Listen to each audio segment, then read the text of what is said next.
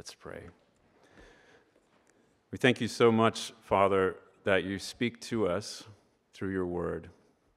Thank you for the Apostle Paul, for his amazing ministry and his letters, and for the truth and the life that comes through his words to us. We pray for your spirit to be upon us now and guide us as we sit at your feet and listen to you. Please teach us, for we're listening and we long to live out what you teach us.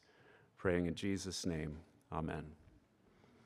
So we come today to the end of this sermon series on kingdom diplomacy. Over the last couple of months, we've been reading through the final chapters of Paul's letter to the Romans. And at the time of writing, the Roman Empire was uh, encompassing really all of those lands, all the way around the Mediterranean Sea, all the parts of Europe and Asia and Africa bordering the Mediterranean Sea. And right in the middle of it all, on the Italian peninsula, was the city of Rome. That's the imperial capital. That's where uh, the, the whole empire was ruled. The rule of Caesar was good news in some ways, in many ways, really. He established law and order. He facilitated trade through this extensive transportation network, and that caused a stable economy and so on. But the Roman Empire was far from perfect like today. The rich got richer and the poor got poorer like today. Those in power often lived above the law while everyone else suffered. Some enjoyed the peace of Rome, the Pax Romana, Many, however, lived in fear. Paul had something better for the people of the Roman Empire. Paul knew of a new king who had come, Jesus, the Messiah. The Romans had crucified him, but God had raised him from the dead and made him king over all nations. And Paul knew that someday every knee will bow and every tongue will confess that Jesus Christ is king and Lord. Jesus' peace is better than the Pax Romana. He offers reconciliation with God and reconciliation with all our neighbors. He promises eternal life free of fear and suffering. Church in Rome that Paul was writing to was maybe 100 people, maybe, in a city of a million, in an empire of 60 million people. Paul wrote to this tiny Roman church, and he wrote with this enormous vision for what they could do and what they could be there in the imperial capital. They were a foreign embassy of God's kingdom in a strategic location. They were to be the hands and feet and mouths of Jesus there within the capital city. And how they embodied the Christian faith would make a difference, not just for the people of Rome, but throughout the empire. And that's why I think we should feel a special connection to this letter. I think, I think Romans is for all Christians everywhere, of course, but I do think that we should read it here with special attention to what Paul was saying to a church situated in the center of the capital city of the Roman Empire, just as we are situated in the capital city of the Western world. Like the Roman Christians back then, we today are a foreign embassy of King Jesus. We have a diplomatic mission on behalf of the kingdom of God, and so we're reading Paul's letter to the Romans and learning better how to embody that mission here. And today, as we come to close out this series, we come to something that I'm excited about. I hope you're excited about too. We're going to talk about strategic planning. the strategic plan of God's kingdom. Does anybody like strategic planning? I like it a lot, actually. Some of you do it for a living, I know, yeah. So uh, I had never even heard of it when uh, I was in my late 20s and I was hired to begin working for a nonprofit that was opening satellite offices in different cities uh, in the country. And one would have thought that the organization of this nonprofit was such that these satellite offices would be collaborating, working together, teamwork. But as it turned out, um, each office had its own personnel, had its own distinctive culture, and so very quickly, these satellite offices started competing against one another. And when I was hired to be a, a part of the team, um, right at that time, the board of directors said, We're going to have a strategic planning retreat. I was like, Never heard of it, but sounds maybe fun. We'll see. and uh, off we went. Pretty much all of the staff went away, and we started working on vision and values and the plan and the tactics. And it was really good.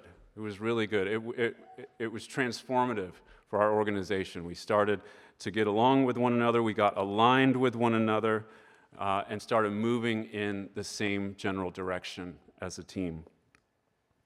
The tail end of Romans reveals that Paul wrote with a very similar purpose. This is his longest letter, and people oftentimes summarize it by what's at the beginning of the letter. People will say um, that Paul helps his readers understand and believe in the gospel of Jesus. And that's absolutely true. That's what he's doing at the beginning of Romans. But then what? Paul wanted them to be able to live it. Paul wanted them to live it not just as individual Christians, but as communities.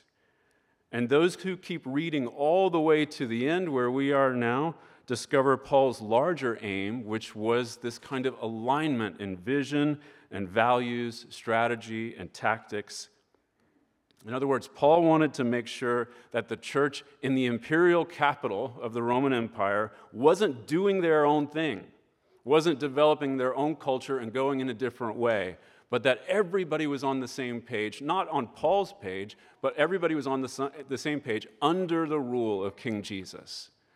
And so that's what's going on here at the end of Romans. The, larger mission of the global church depended upon strategic alignment, and it's the same for us today. So look at how Paul begins to wrap up the letter, where we started reading in chapter 15, verse 14, and I'll read a little of 15. Paul says, I myself am satisfied about you, my brothers and sisters, that you yourselves are full of goodness, filled with all knowledge, and able to instruct one another. But on some points, I've written to you very boldly by way of reminder. Now, Paul had never visited the church in Rome, but he'd heard good reports about them, including verse 14, that they were full of goodness and knowledge, such that they were able to instruct one another. They didn't need Paul instructing them, they were doing okay without him. And, and this is surprising if you compare Paul's other letters, where he is actually having to instruct other churches because they were in a jam. They were in trouble in some way. Think of Galatians, which we studied not that long ago. The Galatian churches were in major trouble. Um, Paul wrote to them urgently because they were full of false teachers who shouldn't be instructing them. They weren't able to instruct one another, so they needed his instruction. That's why Paul wrote to the Galatians. Or think about the letter to, letters to the Corinthians. Paul did the same kind of thing. They were a mess, so he wrote to them urgently on multiple occasions to try to straighten out their proud, uh, competitive peacocks who were doing their own thing, the windbags in the church and so on. They needed his instruction on more than one occasion. The church in Rome didn't need that. Church in Rome, full of goodness and knowledge, able to instruct one another. So, why did Paul write them then? He says in 15, he wrote boldly on some points by way of reminder. What does he mean by that? Paul wanted the Roman church to remember what they were about. Why did they exist? What were they for? Remembering their identity and purpose. This is strategic planning 101. This is where it always starts. Paul's aim was alignment, the Roman church aligning with all of the churches of the East under King Jesus. So he wrote them this very long reminder. and if you try to summarize it, people try, always try to summarize Romans. I'll give you a three point summary of Romans. First, at the beginning of Romans, Paul reminded his readers that all have sinned, all fall short of the glory of God, not just the Gentiles, but also the Jews. Whatever their marker, whatever separates people, whether ethnicity or gender or skin color or whatever, everyone is united in rebellion against God. And then, secondly, in the middle of Romans, Paul went on to remind his readers of what unites all Christians, what Christians have in common, which is we are united in allegiance to King Jesus. We have all pledged our allegiance to him who rescued us from sin and death, not by works of the law, but by dying for our sins. But Paul didn't end there. There's more to the gospel than just that. Paul went on to say, thirdly, in the last few chapters, that we are saved for a purpose. We don't just get saved so that we can die and go to heaven. We are saved for a purpose, which is to live for the glory of God. And through the power and presence of the Holy Spirit, we're able to present ourselves to God as living sacrifices, and then we're able to represent Him in the world as His kingdom ambassadors. That's sort of the summary of what's happened, what Paul has been reminding the Romans about. Three elements sin, salvation, and mission. That, those are the things that Paul talked about up to today's passage. And hopefully, the Roman church read all of this and they received it joyfully and they said, Yes, we are on board. We're totally aligned with all of this, Paul. Keep preaching. Let's keep talking about it. Um, so, now, what are we going to do and who's going to do it? That's where we are at this point in Paul's letter. We're in alignment. What are we going to do now, and who's going to do it? And uh, Paul raises the topic of strategy at this point. He starts sharing a little bit of, of his own ministry, starting in the second half of verse 15, saying, I'm writing because of the grace given me by God to be a minister of Christ Jesus to the Gentiles in the priestly service of the gospel of God, so that the offering of the Gentiles may be acceptable sanctified by the Holy Spirit. Sounds very religious. There's a lot of religious language in here. Verse 16, he says that the, his role has been that of a minister of Messiah Jesus to the Gentiles. Greek word minister is liturgist, literally, which to our ears sounds very religious. But in the Roman world, this word simply meant something like a civil servant, a public servant. It's the same word Paul used back in Romans chapter 13 when he was talking about submitting to the governing authorities. He said, They are civil servants, they are liturgists for your good. Now, Paul is using this same word to describe himself, and he's saying, I too am a minister, I'm a liturgist, I'm a civil servant, but not of Caesar. I'm a civil servant of the new king, of Jesus the king. And by implication, Paul is saying, So are all of you. All of you are civil servants in Jesus' mission to the world. We're all united by the same vision and values. We all have believed in the same gospel. We all have been filled with the same Holy Spirit. And now we all should have the same posture in kingdom diplomacy. We all represent Jesus in the world as his ministers, his liturgists, his civil servants. That's who we are in the world. That's how we engage in mission. So, what was it that Paul did as Jesus' civil servant? Usually he summarizes his ministry in terms of being an apostle to the Gentiles, but here he says it differently. He says, verse 16, I am a priest of the gospel of God. And again, this sounds very religious, doesn't it? It's easy to imagine Paul dressed up like a priest, you know, doing chanting things in Hebrew and, and uh, making sacrifices and so on. But Paul isn't talking about religious services here.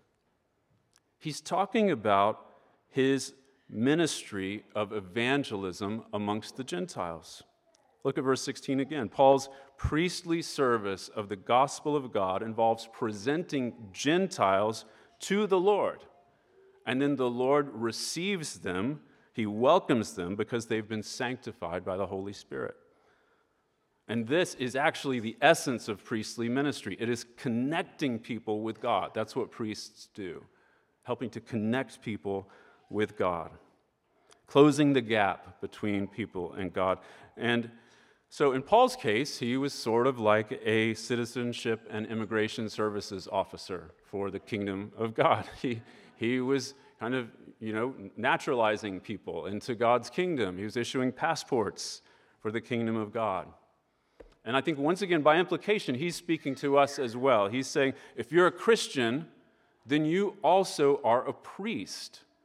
You're a priest in the service of the Lord, and your priesthood involves, in one way or another, connecting people to God, helping close the gap between people and God. This is part of your ministry. And maybe you can do it, you can do it in a thousand, a million different ways. Everybody does it differently. You can do it through art, through music, through food. You can do it through uh, tutoring, through uh, caring for someone in need, maybe at work or at school. One of the easiest and best ways to do this is to pray for people and to let them know that you pray for them. They may have no interest in the church whatsoever, but when they're afraid and when they're in need, they will call you, they will ask you to pray for them, and that is often a really great way to begin to connect them to King Jesus. This is what priests do. They begin to close the gap between people and the king. Paul invites us into that kind of ministry. In the next section, starting in verse 17, Paul shares a little bit more of his specific sense of calling and what the Lord accomplished through his priestly service. I'm going to read to you a longer section. Follow along page, uh, on uh, verse 17 and following. Paul says, In Christ Jesus, then, I have reason to be proud of my work for God. For I will not venture to speak of anything except what Christ has accomplished through me to bring the Gentiles to obedience by word and deed, by the power of signs and wonders, by the power of the Spirit of God, so that from Jerusalem all the way around to Illyricum, I have fulfilled the ministry of the gospel of Christ. And thus I make it my ambition to preach the gospel not where Christ has been named, lest I build on someone else's foundation but as it is written in Isaiah 52, those who have never been told of him will see, and those who have never heard will understand. So Paul understood his vocation to be one of reaching the unreached. He's quoting from Isaiah 52, which is the same chapter where the gospel herald is described, the one who has beautiful feet, who goes up on the mountain bringing good news. Um, for years and years, Paul did this. He ran ahead like a herald, proclaiming the good news to people who hadn't heard it, proclaiming the gospel, good news of King Jesus throughout the Roman Empire. He started in Jerusalem, and then he worked his way north and west, counterclockwise around the Mediterranean, until finally he got to Illyricum, which is modern day Albania. That is a really long way to go. And God did use him. God worked powerfully through him, as Paul mentions, through signs and wonders, through word and deed, so that a great many people came to faith in Jesus. But it's a new day, Paul says. Verse 22, he says, There's a new chapter that's about to unfold in ministry. Verse 22 and following, he says, This is the reason why I've now so often been hindered from coming to you, but now, since I no longer have any room for work in these regions, and since I have longed for many years to come to you, I hope to see you in passing as I go to Spain. To Spain! and to be helped on my journey there by you once I have enjoyed your company for a while. At this point, I was going to tell you some compelling contemporary illustration of strategic planning that succeeded. And the more that I thought about it, I thought, what illustration could, be, could possibly be better than Paul's story itself? Paul here, look at what he was able to accomplish. Nothing tops this, really. His point in verse 22 is that he hadn't yet visited the church in Rome because he'd been busy. And what, did he, what was he busy doing? He was evangelizing all of Asia Minor. He'd been busy doing this work in the East. Whenever you feel overwhelmed, like your life is too busy, think about the Apostle Paul. he had a lot on his plate. yeah. But in verse 23, look at what he was able to say. He was able to say he had completed the job. So, again, whenever you feel overwhelmed, Think about Paul. Somehow the Spirit of God at work in him worked so powerfully through him that he was able to complete this enormous mission, so big that only with God's help could he have done it. But what exactly did Paul do? What, what did he accomplish? Even after many, many years of missionary work, there's no way that he could have visited every town, every village, every uh, hillside between Jerusalem and Albania. There's no possible way. That would have taken much more than a lifetime. So, how could Paul say that his task was completed? Well, this is where the apostolic strategic plan really comes into play. I first heard this from Tim Keller, Pastor Tim Keller in New York City, I think well over 20 years ago. He said it much better than I can say it. His words had a huge impact on what I do for a living. Um, so allow me to quote him here. Tim Keller says Paul's whole strategy was to plant urban churches. The greatest missionary in history, St. Paul had a rather simple twofold strategy. First, he went into the largest city of the region, and second, he planted churches in each city. Once Paul had done that, he could say that he had fully preached the gospel in a region and that he had no more work to do there. This means Paul had two controlling assumptions A, that the way to most permanently influence a country was through its chief cities, and B, the way to most permanently influence a city was to plant churches in it. Once he had accomplished this in a city, he moved on. He knew that the rest that needed to happen would follow. That's the end of Tim Keller's quote there. Remember, Paul wrote the earlier chapters of Romans aiming for alignment. Now he's talking strategy. What are they all going to do together, and who's going to do it? Planting urban churches was Paul's strategy. That's what he was doing. That strategy turns into a much larger overall strategy for everybody because as these churches begin to grow, these church plants, as they begin to, to mature and flourish, um, everyone would have work to do, wouldn't they? By the power of the Holy Spirit, they start to bear fruit, and all the people who come to faith in Jesus are given diplomatic roles on behalf of the kingdom of God. All of them are made ministers, priests of Jesus' kingdom. So some are raised up and sent out to plant new churches in neighboring villages and beyond. Some build hospitals and schools. Some care for widows and orphans and visit prisoners and the sick.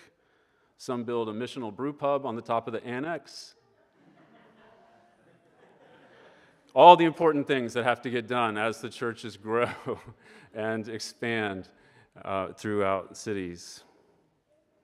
In other words, there is a creative multiplication of strategic opportunities and roles as healthy churches seek the welfare of the city where they are planted and connect their neighbors with the Lord.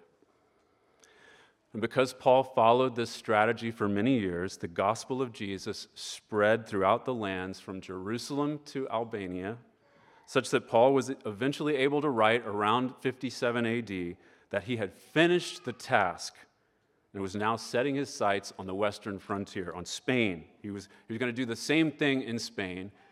And because Paul knew that the church in Rome was aligned on vision and values, he trusted that they would enthusiastically support him in this next chapter of mission. So, verse 24, he says he hoped to visit them and get their help while preparing to do this all over again on the western frontier. Before we move on, I just want to ask you something. Do you think that this work is finished? Do you think the work is finished? Have enough churches been planted in urban centers around the world? Should we move on to other priorities? Or do you think there's still more work to be done? Let me read again from Tim Keller and share with you what he says about this. He says, The vigorous, continual planting of new congregations is the single most crucial strategy for the numerical growth of the body of Christ in any city and the continual corporate renewal and revival of the existing churches in the city. Nothing else, not crusades, outreach programs, parachurch ministries, growing megachurches, congregational consulting, nor church renewal processes will have the consistent impact of dynamic, extensive church planting, says Tim Keller. Church planting has been important in our story for years and years. It's not something that we have talked about over the past few years, especially as we scrambled to buy this building about a year ago. Um, we have very recently collaborated with two other churches in Harrisonburg and in Crozet to start a new church in Charlottesville. The Church of the Resurrection in Charlottesville will be opening its doors very soon. We have a minister for that church. We're very excited about that. Um, but we haven't had church planting that much on our radar um, as a church recently. I hope that it will always be an important part of the life of the Church of the Resurrection. And one of the best ways that it will be is if you keep talking and praying about it. Because it's always through relationships that these new churches get started. It's always through the prayers of the people that these new churches get started. So I hope it will stay uh, a part of your heart as it's a part of my heart. Just looking at the remaining verses in this passage, Paul highlights two additional strategic priorities that are essential to, the, to kingdom diplomacy. Everyone in the church, everyone on the team is called to practice two things generous giving and prayer. Look at verses 25 and following. Paul says, At present, however, I'm going to Jerusalem bringing aid to the saints. For Macedonia and Achaia have been pleased to make some contribution for the poor among the saints at Jerusalem, for they were pleased to do it, and indeed they owe it to them. For if the Gentiles have come to share in their spiritual blessings, they ought also to be of service to them in material blessings. When therefore I have completed this and have delivered to them what has been collected, I will leave for Spain by way of you. I know that when I come to you, I will come in the fullness of the blessing of Christ. On its face, this was simply international aid, what he was doing, famine relief for the churches overseas. But it's also evidence of the priority of unity and interconnectivity between churches during the apostolic era. Paul knew nothing, the whole New Testament knew nothing of the kind of independent, autonomous, disconnected churches that are so common today. For Paul, this collection that he writes about in so many of his letters was a, a demonstration of Christian unity across ethnic lines, as predominantly Gentile churches in Europe were giving sacrificially to care for Jewish brothers and sisters back in Jerusalem. So it was like a sacra- sacramental offering, in that it was a visible manifestation of the spiritual affection and appreciation these Gentile Christians felt for their older brothers and sisters, their Jewish predecessors in the faith. And Paul knew that it would be of benefit to both sides. The Jerusalem Christians needed the money, they needed the aid, they needed the relief. Um, for the Gentile Christians, it would help them pray for their brothers and sisters because everybody knows you, you pray for the things that you give money to. You pray for them a lot more. And, and so having these Gentile Christians giving sacrificially meant that they would be praying. And then on the Jerusalem side, Paul hoped that this outward sign would go a long way in convincing the Jewish Christians that these Gentiles, whom they had never met, were nevertheless legitimately converted and were real Christians. So Paul felt compelled to take this offering himself. He couldn't Venmo, he had to have bags of money somehow and to make this trip. It was dangerous. And he felt compelled to do it. Um, it was kind of his Hajj, you know, his life um, trek back to Jerusalem to take, to take this gift. And even though this new frontier awaited him in Spain, even though that's where his heart was, he, he, he had to go back to Jerusalem. It was a necessary capstone of his missionary work throughout Asia Minor and into Achaia. Paul knew, however, that it was going to be a dangerous journey, and so right at the end of today's reading, he, he asked the Romans for one more thing. He asked them to pray, verses 30 and on. He says, I appeal to you, brothers, by our Lord Jesus Christ, by the love of the Spirit, to strive together with me in your prayers to God on my behalf, that I may be delivered from the unbelievers in Judea, that my service for Jerusalem may be acceptable to the saints, so that by God's will I may yet come to you with joy and be refreshed in your company. May the God of peace be with you all. Amen. See, the big picture strategy was to plant churches in urban centers as embassies of God's kingdom. and then to see God's kingdom come and his will being done in these surrounding regions. Everyone was called to this work of kingdom diplomacy, which included the priestly ministry of helping to connect people to God. Everyone was called to sacrificial giving because money is muscle for ministry and it's a visible sign of what we care about. And everyone was called to strive together in prayer for the success of the mission. That was the most important factor of all. Because if God doesn't bless the work, it most certainly will amount to nothing. So in the book of Acts, um, we hear how this all turned out. Luke tells us what happened to Paul when he returned to Jerusalem. Unbelieving Jews had him arrested. They tried to ambush and kill him. He ended up being held in prison in Caesarea Maritima for more than two years. And then, after appealing to Caesar, he made this perilous journey to Rome, including a shipwreck along the way. Luke ends the book of Acts describing Paul still imprisoned, but nevertheless freely preaching the gospel in Rome. So we know he made it there. We know he had a ministry that was in person with these Roman Christians that he wrote to. But the Bible doesn't tell us whether he ever made it to Spain, and subsequent scholarship is pretty divided on whether he did or not. Many say that he didn't on the basis of the historical record that Paul was martyred in Rome. On the other hand, one of the earliest church fathers, writing just 30 years after Paul did, Clement of Rome, said Paul did reach the farthest bounds of the West before he died. So it's really possible that he made it to Spain.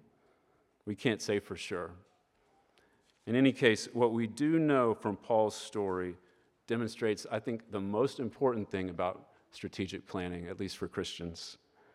Proverbs 16:9, the heart of man plans his way, but the Lord establishes his steps.